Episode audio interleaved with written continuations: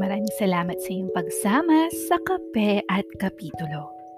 Ngayong araw, halina't pakinggan ang salita ng Diyos mula sa awit Kapitulo 11. Ang kadakilaan ng salita ng Diyos.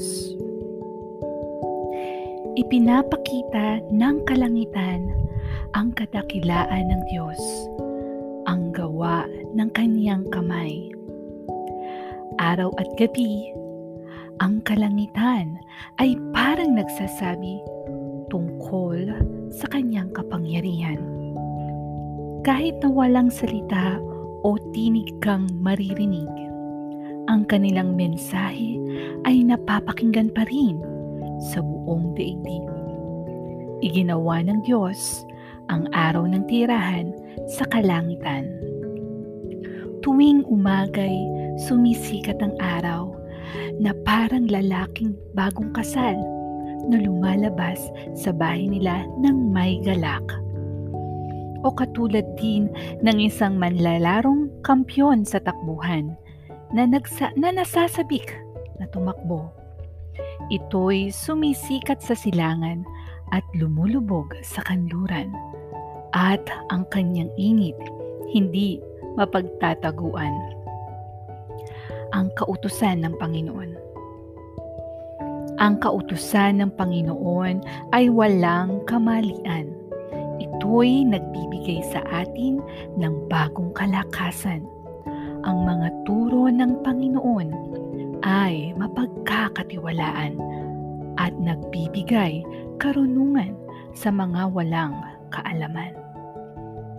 Ang mga tuntunin ng Panginoon ay tama at sa puso'y nagbibigay kagalakan.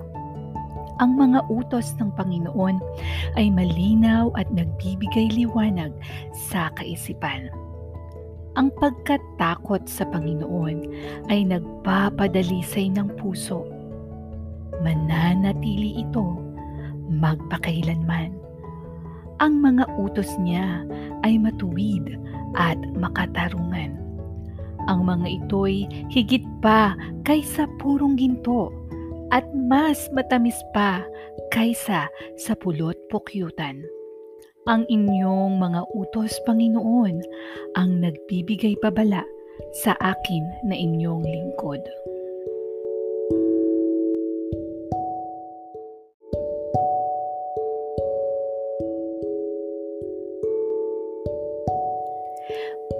May dakilang gantimpala kapag ito'y sinusunod. Hindi namin napapansin ang aming mga kamalian. Kaya linisin niyo po ako sa mga kasalanang hindi ko nalalaman. Ilayo niyo rin ako sa kasalanang sadya kong ginagawa at huwag niyong payagan na alipinin ako nito para mamuhay akong ganap at walang kapintasan at lubos na lalaya sa maraming kasalanan. Sana'y maging kalugod-lugod sa inyo, Panginoon, ang aking iniisip at sinasabi. Kayo ang aking bato na kanlungan at tagapagligtas.